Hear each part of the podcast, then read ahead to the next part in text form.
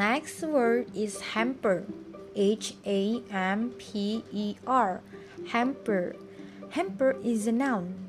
Um, it's a thing. Hamper is a large basket with a lid used for laundry or for camping. Jadi hamper itu adalah keranjang, biasanya warnanya coklat atau bisa juga yang lain, yang biasa dipakai untuk pakaian-pakaian laundry, bingkisan atau untuk pergi-pergi camping. Misalnya kalian pernah nonton film di luar negeri, biasanya ada basket yang warnanya coklat itu isinya makanan-makanan yang sudah dipersiapkan. Jadi seperti keranjang-keranjang yang warna coklat mungkin ada pegangannya atau tidak ada pegangannya. So, hamper itu adalah keranjang.